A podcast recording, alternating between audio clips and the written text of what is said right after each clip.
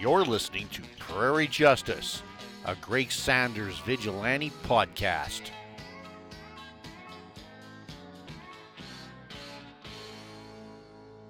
Prairie Justice presents the Seven Soldiers of Victory.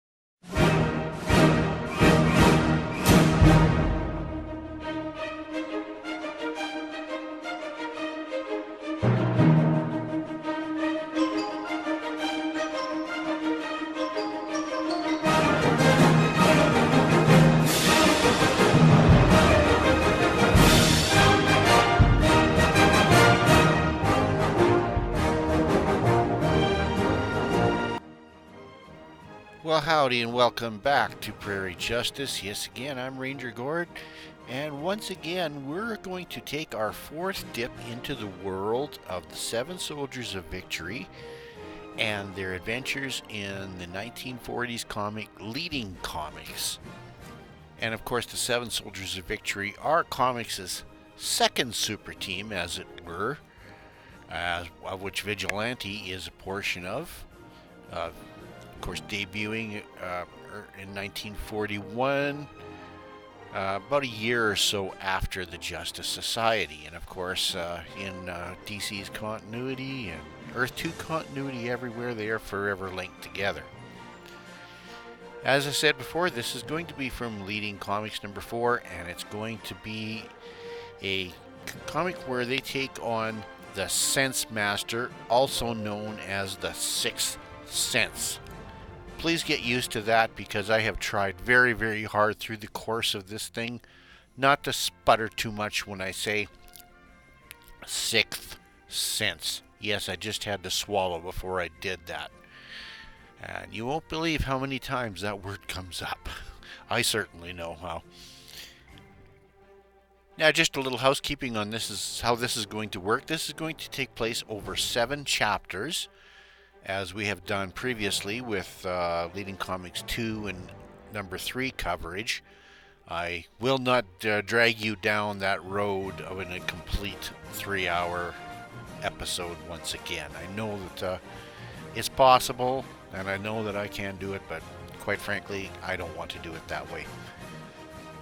So, this is the first of seven. I'm going to release these a few days after each other. Nominally, I try to do them about three days after uh, the last episode has passed. So, you know, after about uh, two weeks or so, you can imagine it will be caught up to the uh, to the last and final episode. Uh, now, the only thing that might hoss that up is uh, lately uh, I haven't been finding that the my internet provider or my not my internet provider my podcast provider, their automated tasks things hasn't seemed to work the way they should. It's kind of one of those things you set the clock, but did you really set the clock? And it, it doesn't really uh, give you a good indication. And I know they messed up on my last episode. Unfortunately, I was watching, and when it didn't come out that day, well, I just went out and clicked it out manually. So if it doesn't come out, happen, it doesn't come out within three days of each other, well, that either means that the uh, the automated task didn't work, and I haven't just caught up to it to realize because uh, I have a job, folks, just like you and, and everybody else in the world. So uh, I'll be watching it. I'll try to make sure that uh, they all get out here on time. Secondly, this will be the last of the uh, Seven Soldiers of Victory leading comics tales that will be tied into anything else. Um, what I mean by that is uh, the uh, third adventure was tied into a representation that Roy Thomas did in All Star Squadron in 1984, and uh, Roy did it again early in 1986 uh, with this adventure, but only he did it a little bit differently because there was a lot on the on the stove about that time. The crisis on Infinite Earths was raging, and uh, of course, that affected and impacted All Star Squadron greatly uh, for the about half of 1985 and a good chunk of 1986, and indeed the rest of the run. And uh, Not to editorialize once again, uh, it, it's my stipulation that the Crisis killed the All Star Squadron run. But uh, that's water under the bridge. We won't need to go there again. Now, uh, when I say he did things differently, like I said, he uh, it was with, with the midst of the crisis, and just because Roy didn't seem to ever want to do anything easy, uh, he also was retelling another Golden Age story at about the same time, and indeed within the same comic. So in All Star Squadron, let me grab it here because I actually do have my copy from those days. All Star Squadron 56. Uh, nine, in 19 pages, he represented a 56 page story from 1942. Plus, he did a chapter of the JSA story he was doing, the Shanghai into Space storyline. So the seven soldiers are sharing uh, this edition with Dr. Midnight in that chapter. Uh, how am I going to deal with this? In the leading comics number three, uh, which you remember with Professor Middleton, I sort of uh, was able to absorb as much as I could from the Roy Thomas uh, representation into the chapters. It's a little different this time because Roy has done it a little differently. So, what I've decided to do is just be faithful to the original faithful as I can. Uh, I am not doing the Wing Chinese accent. I am sorry. I refuse to do that. Uh, but otherwise, I'm using all of the dialogue and all of the headers and only inserting sort of where I need to to keep the uh, the story flowing better and make it understood. Um, taking it from a visual to an audio medium as we are. And what I will do is uh, I'll do the framing sequence here in as I'm doing right now and then introduce and uh, present the drama and then after the drama I'll do a quick note synopsis. I'm not going to bog you down and try try to retell the whole story over that. I'll just a few notes of things that I've observed in the story and also I will bring you up to speed with whatever Roy has done as that portion of the story, if that makes any sense. And in most portions here, Roy has only covered maybe nine pages into one page or even less. And then there's a few framing sequences because, as I said, Roy had to uh, sew this into all into a quilt known as Crisis on Infinite Earth. So I'll discuss that but I'm not going to bog you down with too much uh, crisis information. We've done that in a previous episode just a few weeks ago. So I think we at this point in time we all know what the crisis are, and let's face it, uh, if you do remember the crisis, we're all crisis kids, and we all know what, what happened there, and uh, how the infinite Earths became a single Earth, and are now infinite Earths all once again. So, if that made any sense at all, I think we'll just carry on as though this was a normal comic book. So, again, this is Leading Comics number four, the fall issue. And I'm going to go to Mike's Amazing World of DC Comics here and give you the, uh, the lowdown. Publisher DC, also known as World's Best Comics Company. Address 4080 Lexington Avenue, New York, New York. Cover date fall 1942. Sale date September 11th, 1942. Not an ominous day at all. Um, I won't bother going with what's happening in the world at that point in time. I'll save that for the regular Vigilante stories. Again, this is a quarterly comic, so this is going to uh, tide everybody over for the remainder of 1942 as far as Seven Soldiers are concerned. 10 cents for 64 pages. That's 64 pages with ads. Uh, this story takes 56 pages, as I said earlier. Editor Frederick Whitney Ellsworth, legendary Whitney Ellsworth. And let's talk a little bit about the cover because it's a familiar artist that has taken this on, Mort Meskin himself. Now, Mort, of course, is, as you know, the uh, regular pencil on the Vigilante feature in Action Comics, and we've uh, talked at length about Mort and Mort's style. He's probably one of the better and more memorable artists from the Golden Age. And he has also worked on a lot of the framing sequences and usually the Vigilante chapters within leading comics as well. But uh, Mort's taking a break, and he's con- only contributing the cover this issue. So we have a sort of a bell jar, a glass bell jar, if you can imagine this. Kind of a horseshoe shaped glass jar upside down, and within the head is a, green head wearing a, a, very dark green skull cap with a bunch of electrodes tied inside of. It. So a large giant inside there. Um, sort of predicts what uh, Brainiac might look like, if you can imagine that. And attacking this bell jar, of course, are seven superheroes. Shining Knight is on the top, ready to swing a sword into it. Uh, Star Spangled Kid and Stripesy are taking a whack.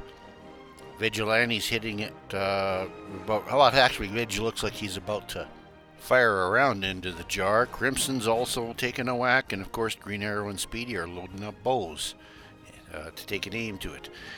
And uh, the text under says the blackout for brigands is the law's legionnaires. There we go. We're calling them the law's legionnaires, but not the seven soldiers. Wage total war on the sixth sense. Huh. In a full length action novel. Seven steps to conquest. Now, in this issue of Leading Comics, we have a bit of a change in uh, in the order of how things are done. Prior to this, Whitney Ellsworth has assigned uh, usually one or two writers to the chapters and sort of let the artists go their own way on the chapters, usually getting the uh, the creators from their own strips, such as Hal Sherman from Star Spangled Kid, uh, Mort Meskin from Vidge, uh, Craig Flessel from Shining Knight, and so on. And then you'd have sort of a single writer to kind of do the framing sequences and just sort of a fill in to keep the flow going. I don't know what was wrong with that formula. I thought it worked not too bad, but uh, perhaps for financial reasons or scheduling or whatever, Whitney has decided to give the whole shooting match to a single writer and a single artist. Presumably an inker and a colorist as well, but uh, you know how these Golden Age credits go, we have no idea who that might be. But the artist that we have been chosen is a name that I didn't uh, know uh, Ed Dobrotka. So I had to do a little bit of Google foo. And he's not terribly widely known, didn't seem to have a wiki page, but thanks to the Lambier Encyclopedia, or Lambiek Encyclopedia rather, Ed Dobrotka was born in 1917, died in 1977. And he comes from the Joe Shuster, the Siegel Shuster studio and was one of Joe's earlier assistants working on the Superman series and inking uh, not only Joe Shuster but also Wayne Boring, and we know that name, and uh, lesser knowns like John Sikela and Leo Nowak. And as he said, uh, he did his penciling of his own, as we are about to see, and returned to exclusively inking in 1945. And he was a real fixture uh, with John Sikela on the Superboy series when that began, and that ran all through the 1950s. And he also worked on the uh, solo Lois Lane series, Superman's girlfriend Lois Lane. And he also apparently drew some of the Starman chapters in JSA stories in All Star Comics, and even jumped over to uh, Quality Comics for a little while to work on the Captain Triumph stories, and I'm not too familiar with those, but uh, probably something to go look at. And uh, Lambiek says that his greatest achievement was the co-creator of the Toyman, along with Don Cameron, first appearance Action Comics 1954, and seemed to also work on the Superman daily and Sunday strips as well. Uh, going into uh, back to Mike's Amazing World here. Uh, he was active from 1941 on up to 53. Uh, worked on such things as Captain Marvel, Bullet Man, uh, leading comics, of course, as we say, uh, the Superman strip, as we said, Robot Man, uh, All Star Squadron character there, and on Uncle Sam as well. So, quite the body of work until he pretty much settled down um, to ink Superboy exclusively. So, he's a fair contributor to the uh, the primal years of the uh, Superboy, the, uh, Adventures of Superman when he was a boy strip. But now I have saved a treat for you who our scripter is going to be. The writer of this story in its entirety, each chapter, each page, is going to be the incomparable Bill Finger. And I just heard some people gasp out there. Who is Bill Finger, you ask? What did he work on? Well, it's easier to say what he didn't work on. But I will say was the most significant thing he, that Bill Finger ever worked on was a little thing called Detective Comics 27 and a story called The Case of the Chemical Syndicate that introduced a little known character called the Bat Hyphen Man. Have you heard of that character? I believe you have. And from there, Bill Finger would work in comics from 1939 right on up to, oh, I don't think this thing scrolls that far and he would be the writer on comics at DC until his last uh, known uh, script was for House of Secrets 141 in 1976. Just an incomparable uh, talent, and an incomparable talent that, as many of us know, went uncredited for a long, long time. Everybody knew who he was. Everybody knew what he did but he was treated as a subcontractor, at least under the Bob Kane studio.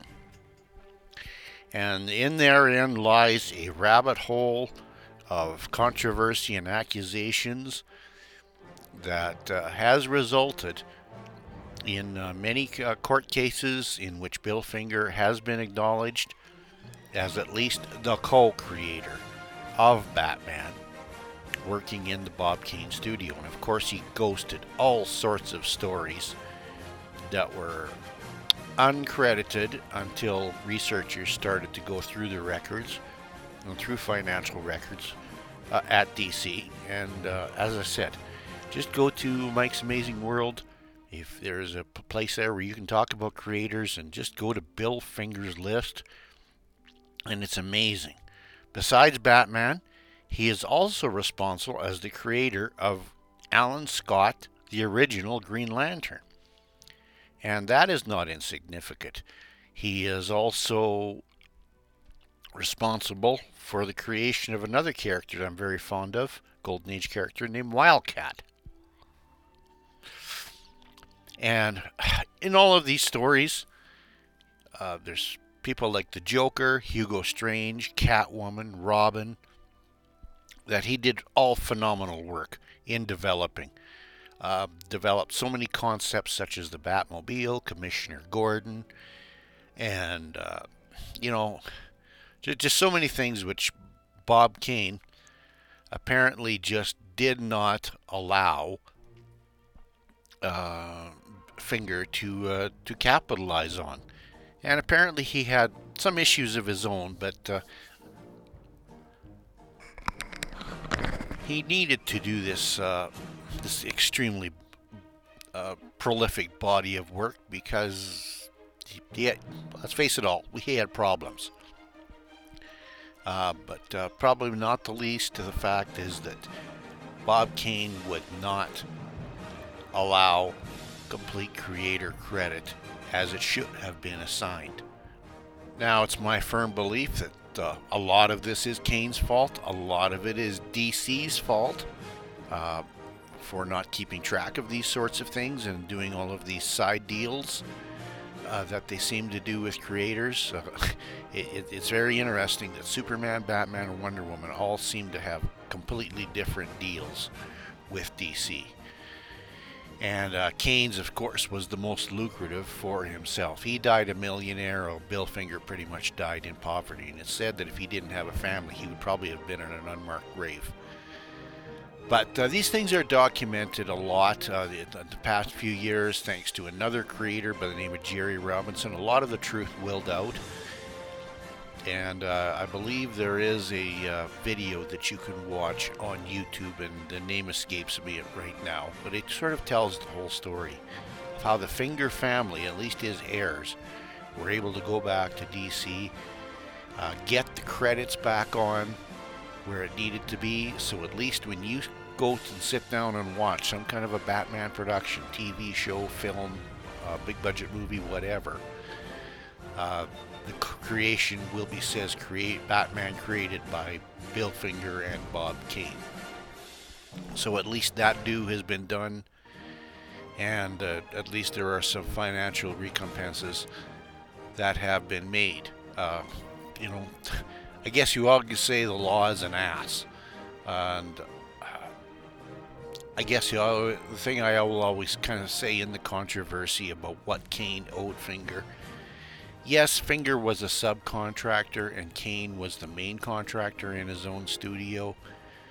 But once Kane knew the uh, the profit margin and the uh, the lucrative ability of Batman, I believe he had a moral obligation, and so did the ownership and management of DC and Warner Brothers as well uh, when that came, became a factor.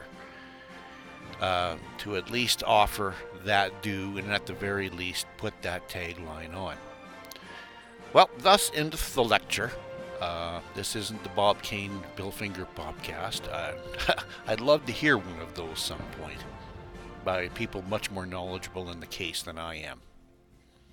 At least for now, we can revel in the facts that we have the talents of Bob Finger on this story and I think the having a single writer through this, as well as a single editor, a single artist, does allow for a bit of uh, maybe consistency and some continuity through the story. And we're going to see um, this story handled a lot differently than a lot of leading comics uh, sagas have been uh, in the past.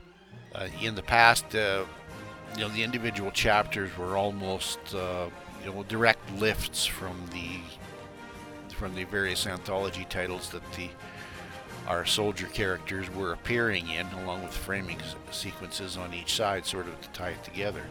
But we'll we're we're seeing a lot better consistent storytelling.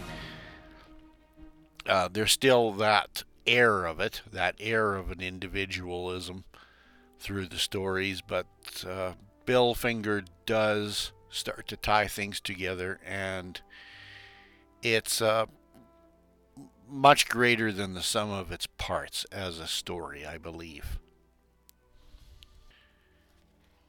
Now, I don't know how many people out there have this uh, set of uh, books that came out, I believe, from uh, TwoMorrows Magazine or publishers and they were uh, edited and put together by none other than Roy Thomas, called the All Star Companion. And if you're a fan of Justice Society, Seven Soldiers, Earth 2 in general, uh, these are a good thing to seek out. Uh, I don't imagine they're cheap anymore. Um, I bought them when the postal rates and uh, exchange rates between the United States and Canada, where I live, were a lot more favorable than they are today. But there's a lot of good supplementary material and some editorial stuff by Roy and some of his recollections on his years of uh, being a fan and working with these these golden age characters and stories. Uh, and uh, there's a lot of, like I said, supplementals in here and a lot of different ads and things that Roy has been able to find. One of the things he has in here is a DC House ad that would have appeared in other comics to advertise this particular one. And it's got a uh, a picture of the cover of Leading Comics number four, and the ad says, "How do they think 'em up?" And it's a half-page ad that came from uh, Superman 19, November, December 1942. And it's got a couple of uh, sort of a humorous characters that nobody seems to know who's drawing this, but they really look like the Mutt and Jeff type characters. And uh, the, the characters are saying, It's amazing how these writers and artists in the DC office can do it. This time they've got a villain who battles your five favorite features with the five senses of sight, hearing, smell, touch, and taste. It's the most interesting story idea in a long time. And the other character says, And what a story! It's a complete novel length yarn, packed with action and suspense. Don't miss it! On sale everywhere September 11th. Watch for it. Well, they have really uh, oversold this story. So, and uh, I just have one more note from Roy in here, and under the leading comics number four, uh, his personal asides. Roy says, by coincidence, at least on a conscience level, the villain, villainous living robot Ultron was at first supposedly only a mechanical assistant to the Crimson Cowl in the Avengers 54 July 1968 with the script by Roy Thomas, unquote. So uh, Roy is pretty much confessing there that he was a fan of this story and uh, used this in the uh, in the lead up to the introduction of the uh, the robot character of Ultron. And if you don't know who Ultron is, I'm not sure why you're listening to this podcast. but at any rate, um, so with all that, I think we'll just lead right into the story, and let's get introduced to the Sense Master and the Sixth Sense. When you hear me say Sixth Sense, you might want to cover your eyes a bit. it it's liable to get a little unhygienic.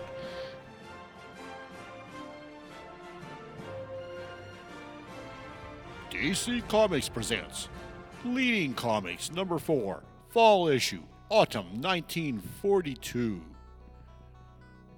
Blackout for Brigands as the Law's Legionnaires wage total war on the Sixth Sense in a full length action novel, Seven Steps to Conquest. Now let's meet the five pawns of the Sense Master. Fingers, Gordon, Paladi, Bloodhound, and Eagle Eye. This is the tale of five gems, each reflecting in its blazing depth. A story of man's five senses touch, taste, smell, sight, and hearing. All developed to a super degree. Super senses for super evil.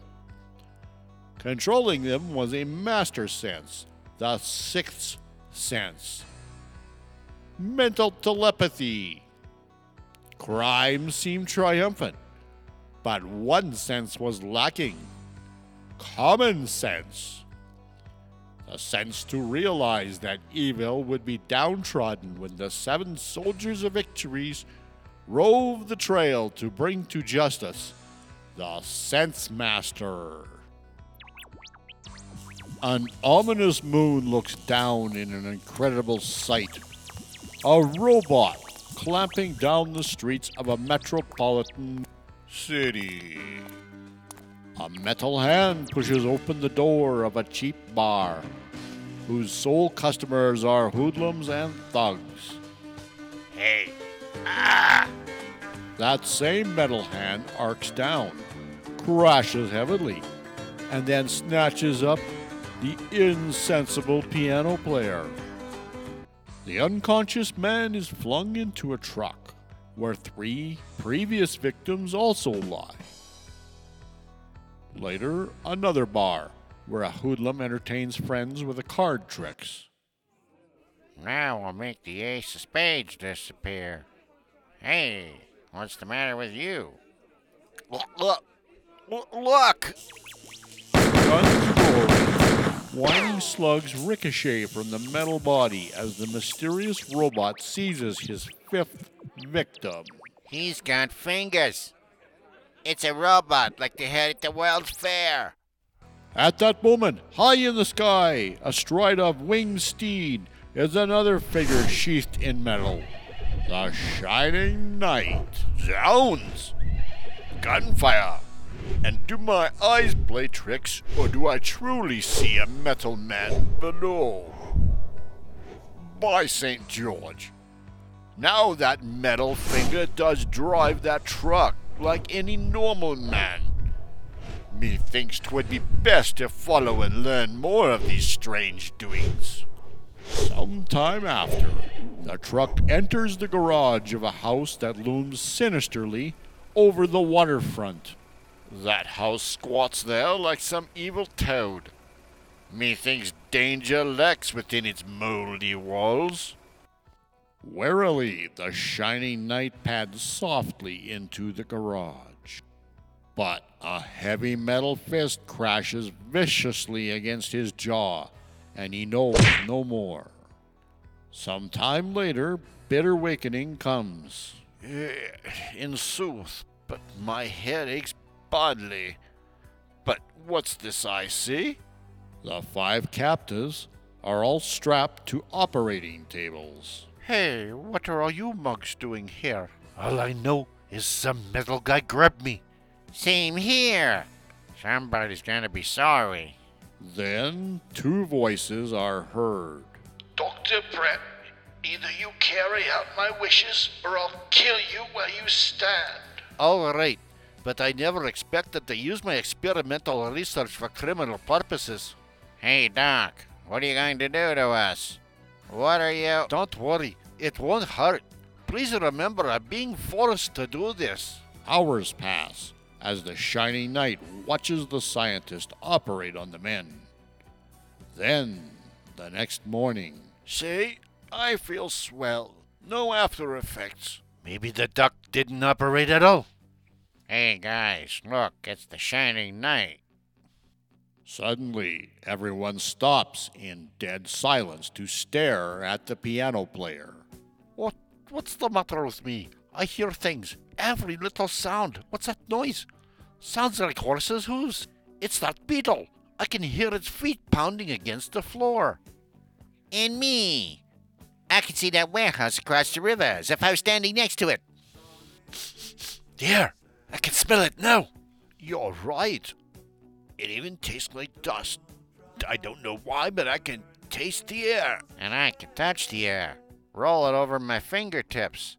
It feels like boulders. Suddenly, the entire wall slides back, and two incredible figures loom into view. Perhaps, gentlemen, I can explain. You've heard of the five senses sight, hearing, taste, touch, smell. Well, each of you has had a sensation sharpened to the nth degree by Dr. Brett's hormone extract. No wonder I could hear that beetle's footsteps. Well, you, you look like the leader here. What's the idea of this? Anyway, come on, talk. I lack all the senses you have in abundance. My specially constructed robot serves as my eyes, ears, and mouth. And this breathing glass dome is like an iron lung. It's what keeps me alive. Now I've investigated you all. You need money. Gentlemen, if you uh, steal five jewels for me, I will reward you with more money than the jewels are worth. How come? What's the catch? Here are your instructions in full. You, man of touch, will steal from Donald Coty. Seemingly disregarded, the Shining Knight listens as the metallic tones of the robot name five people.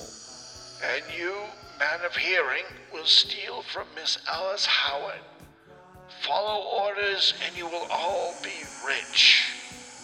You all remember Dr. Brett? That man was a stupid sentimentalist. He tried to double cross me by telling the police. He became my enemy, profit by his experience. Do not become my enemy, or you will all die. Like this. Goodbye, shining knight, and here is your precious sword. Precious good it will do you now. A similar fate awaits those who double cross me. Now get started and bring back those jewels. Meanwhile, the shining knight flounders helplessly on the river bottom. My jousting days are over. But wait, if I can but sever my bonds with my sword. Once again, I owe my life to the blade made magic sharp by Merlin. Swimming with the tide, a shining figure rises from the river like some eerie sea creature. Methinks it's time for the summoning of my comrades. We've work to do. Sir Justin raises a call to arms, and seven modern knights of the Round Table answer. The Green Arrow and Speedy in their fleet aeroplane. The Vigilante on his mechanical Bronco. The Star Spangled Kid and Stripesy in their meteor pacing Star Rocket Racer. And with the arrival of the Crimson Avenger, the conclave of the seven soldiers of victory is complete. And so I've told you all I know. Already these five men are about that evil business. If this murderous sixth sense fellow has already killed Dr. Brett, he'll stop at nothing. The owners of these gems are in great danger. I vote we go after these five men, stop them, and then come back for their boss. Exactly. The Sense Master will keep. Partners, pick the men you're going after, and let's ride. Come on, man. Let's knock some sense into the five senses.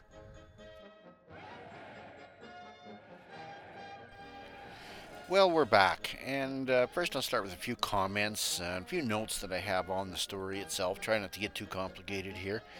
Um, the splash page starts interestingly enough, introducing our villains, and the seven soldiers actually have their backs to us.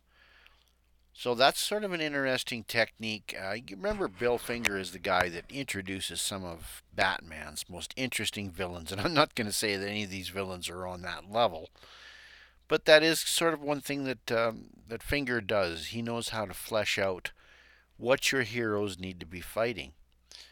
So we get uh, our five henchmen, for lack of a better name, operatives. Let's let's use that word and they're all have their profiles. They just normally look like uh, fedora gangster types, uh, but they do have very distinctive looks, and as we're going to hear, they're going to have distinctive personalities as well.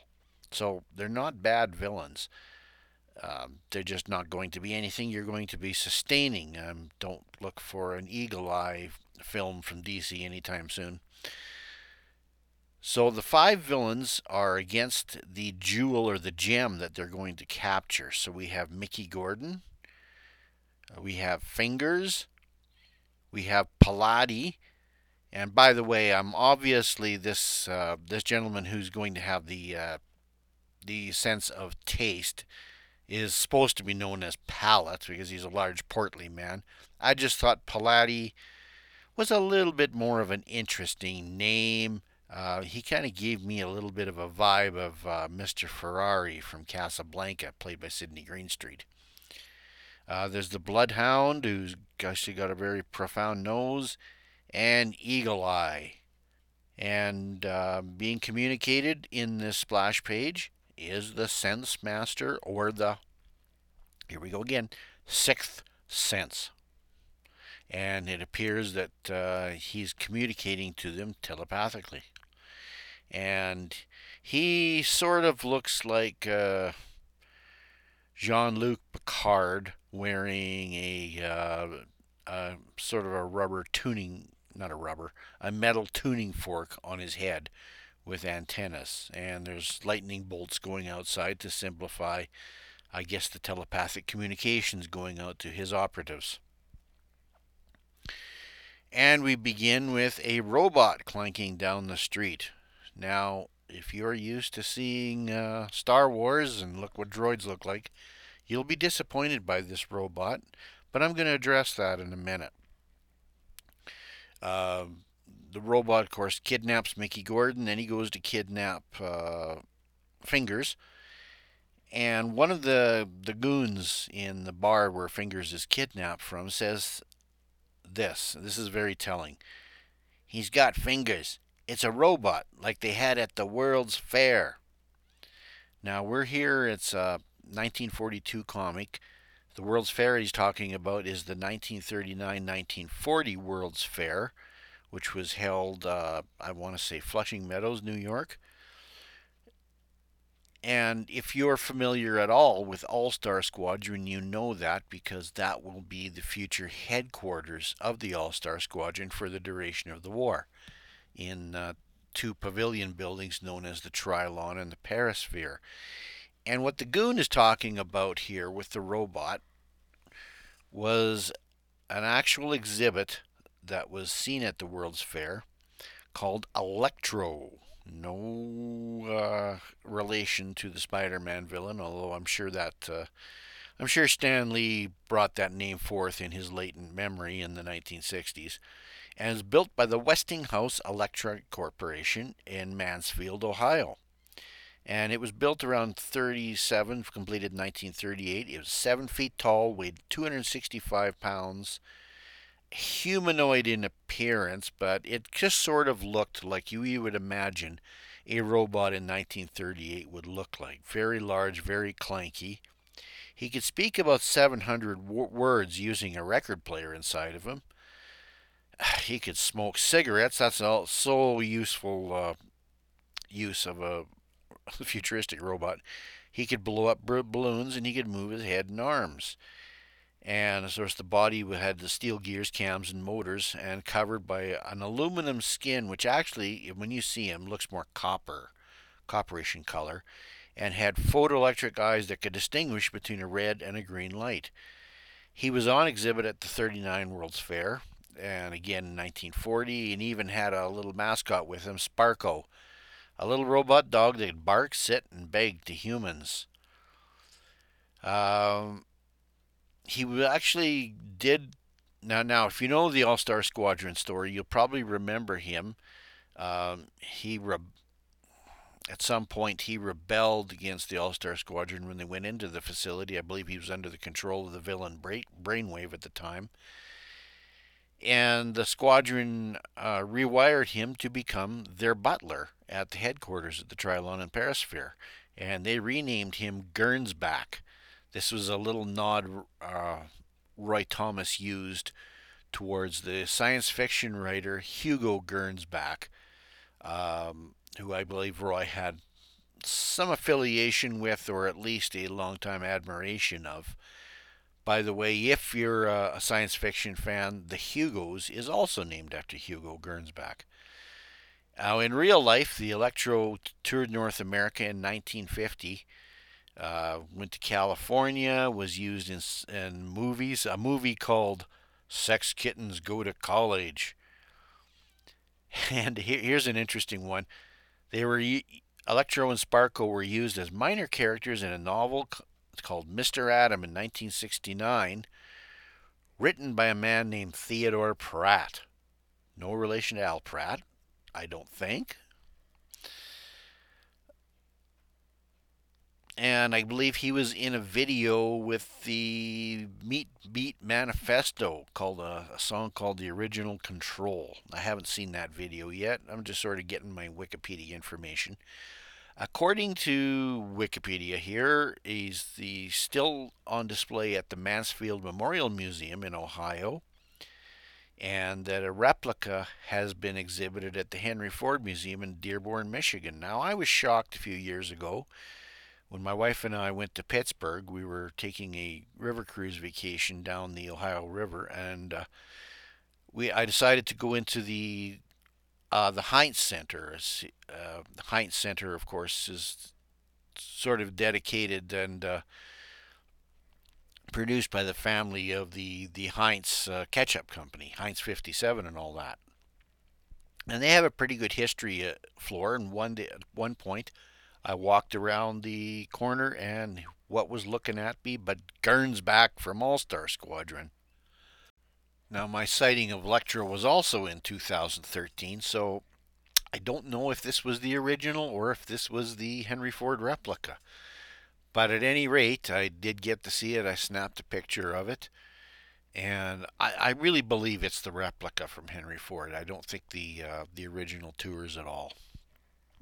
But anyway, just a little aside, and it's just sort of interesting that uh, Bill Finger uh, had a obviously saw uh, the Electro at the 39 World's Fair, and uh, 40 years later, it was still inspiring Roy Thomas enough to to be use that uh, little bit of trivia from the past.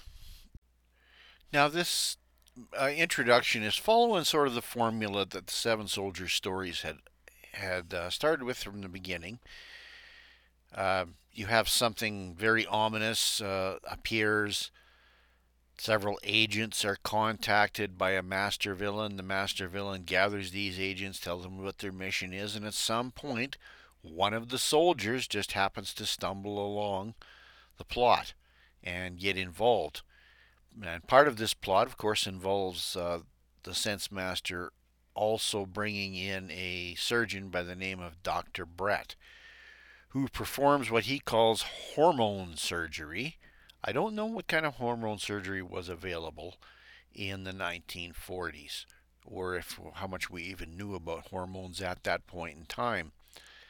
Uh, but it must have been in the in the zeitgeist somewhere because Finger has uh, Dr. Brett enhance the five one of the five senses in each of these characters.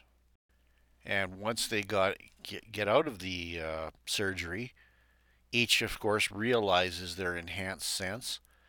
And in some ways, it's sort of like a, a super hearing or super smell that you might associate with characters like Superman, who always like to uh, talk about their hypersenses.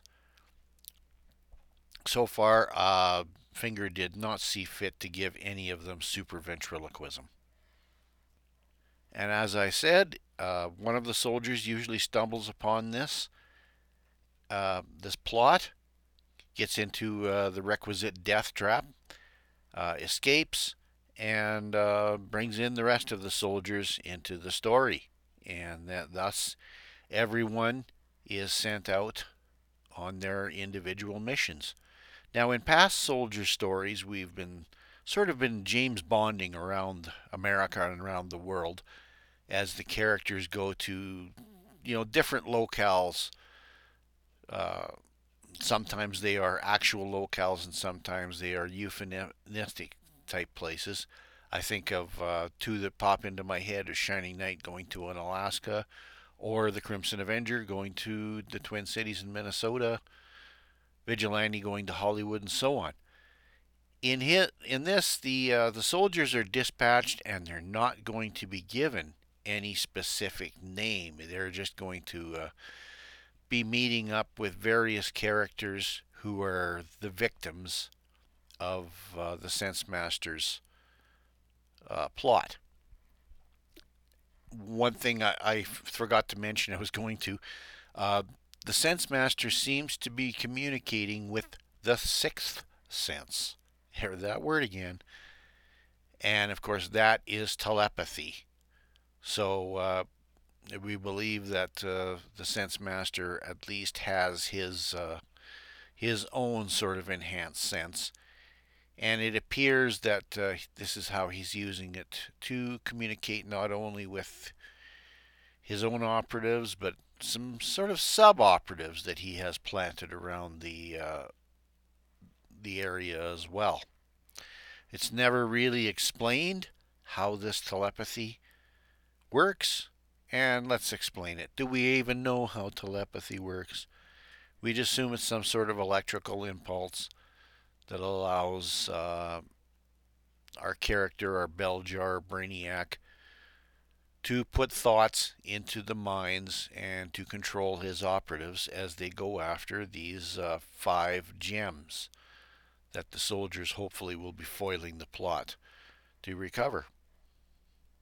Now, so far, I've neglected to tell you where this uh, story has been reprinted, and it has been reprinted in DC Archives editions. Uh, the Seven Soldiers of Victory Archive, Volume 1, hardcover, uh, published in 2005, which also, of course, gives us uh, leading comics 1, 2, and 3 as well. Good luck in trying to find these. I believe they are out in the aftermarket on things like A AbeBooks, but they are getting very, very pricey. And I've pretty much given up uh, my attempts to ever get one unless I am actually traveling in the United States because between exchange and uh, postal rates now, it's pretty much prohibitive for me to ever have those uh, on my shelf.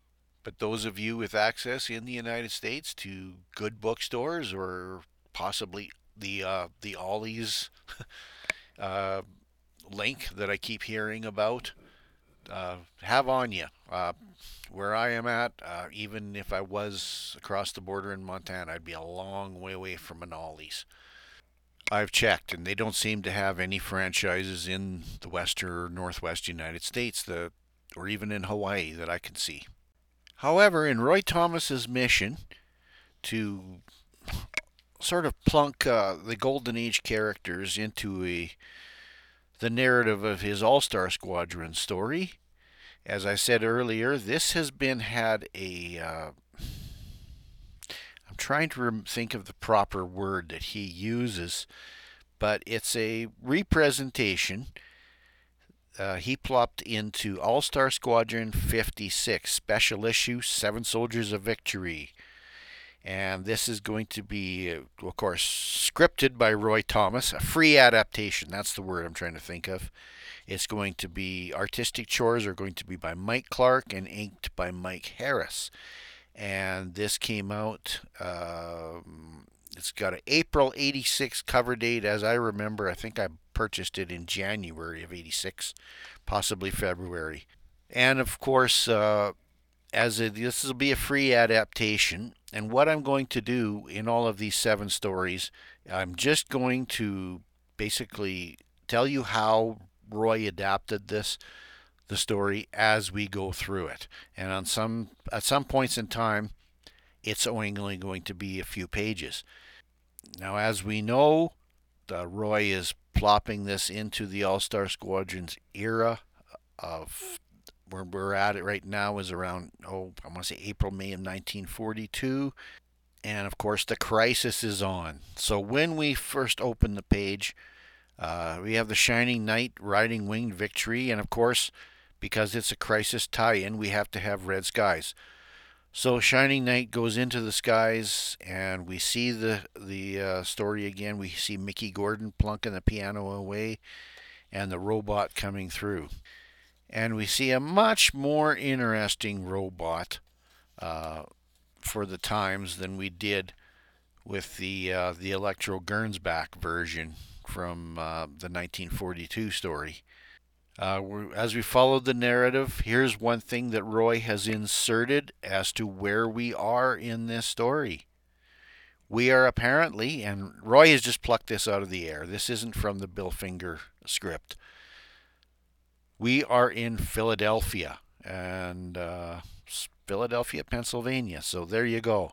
Hi, Dave McIlvaney and all my friends in Pennsylvania.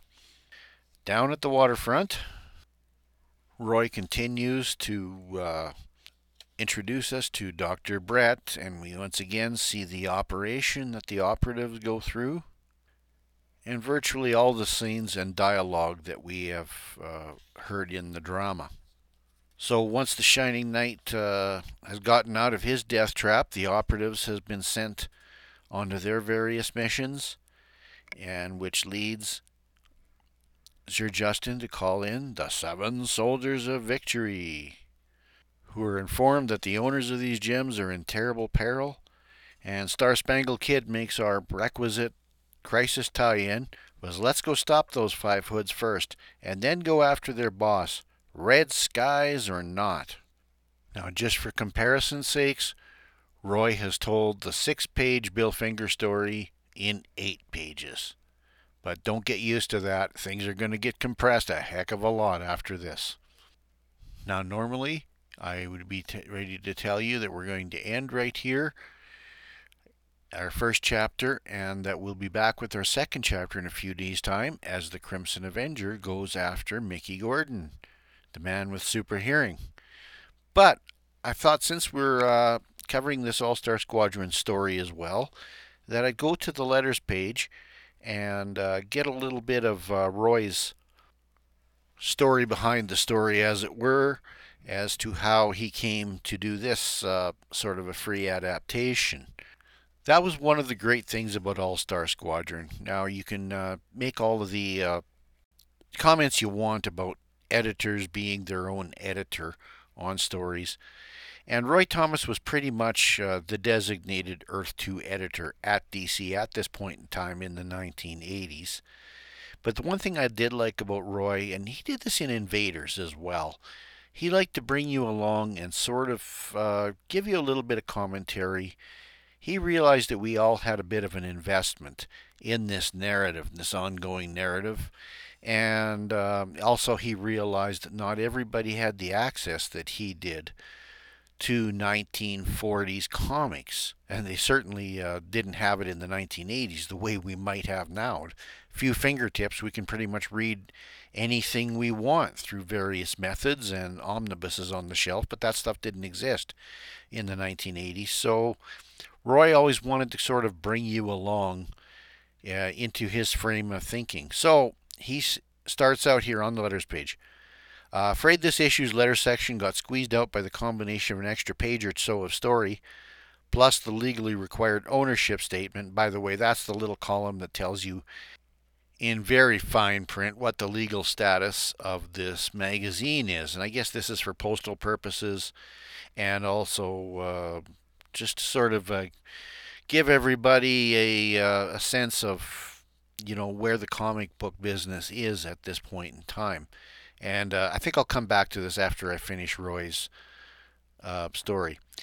At any rate, um, first off, I hope you enjoyed this issue's offbeat retelling of the Seven Soldiers of Victory story, which originally appeared in Leading Comics number 4 in 1942. We'd already experimented with a reworking of number 3's tale, Dr. Doomy, back in issue 29, as you recall and despite the necessity of squeezing in the red skies of the recently ended Crisis on Infinite Earths, we felt the fourth SSOV adventure fit in nicely at this point. And so Roy basically completes this explanation by telling you that in the next issue you'll see the the interdimensional exploits of Starman, the Atom, and Wonder Woman, sort of as a continuation of the Shanghai into Space storyline, which uh, we are seeing this issue as represented by Dr. Midnight. And Roy also goes on to talk about the companion mag's secret origins, which will be starting here at this point in 1986 with the origin of the Golden Age Superman as drawn by uh, Wayne Boring and Jerry Ordway.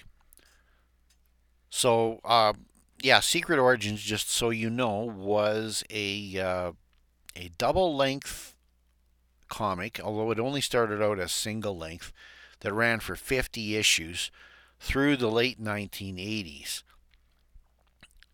And we did see a few soldiers in that uh, that is that rendition. We saw Star Spangled Kid and Stripesy, and I believe we saw a Green Arrow retelling, but at that point in time, Green Arrow's a little bit different.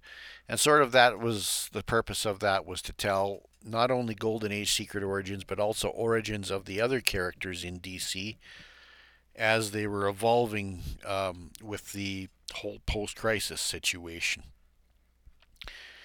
Uh, we also will see Shining Knight as the origin of Shining Knight in All Star Squadron before it ends, sort of as a companion piece to get Secret Origins off the ground.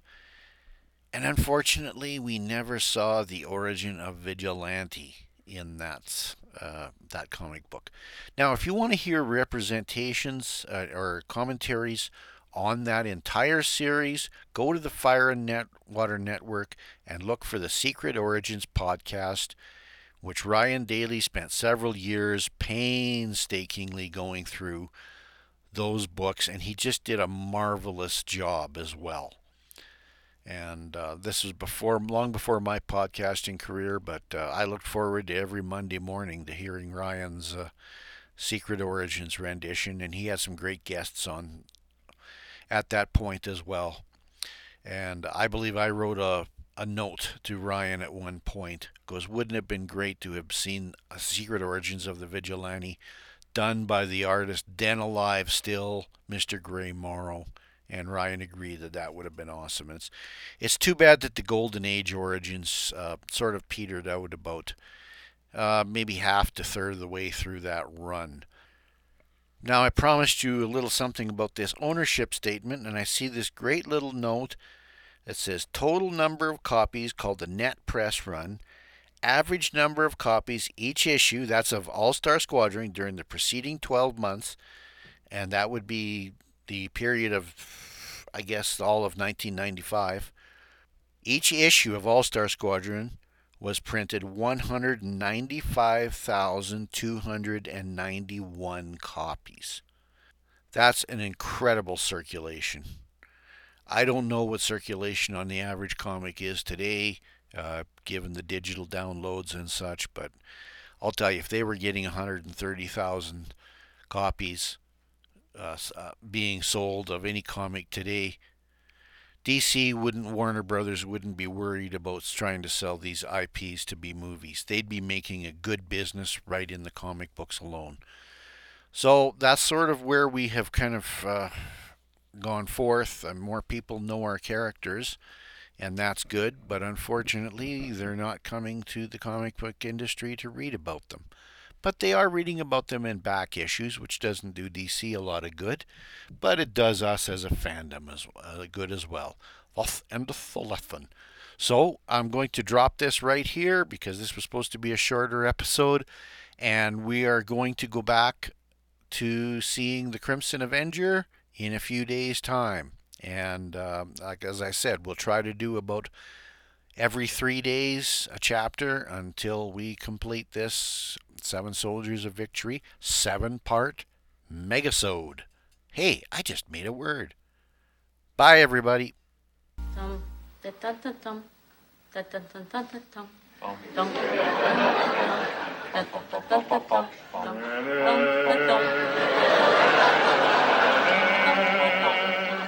tan, tan, tan,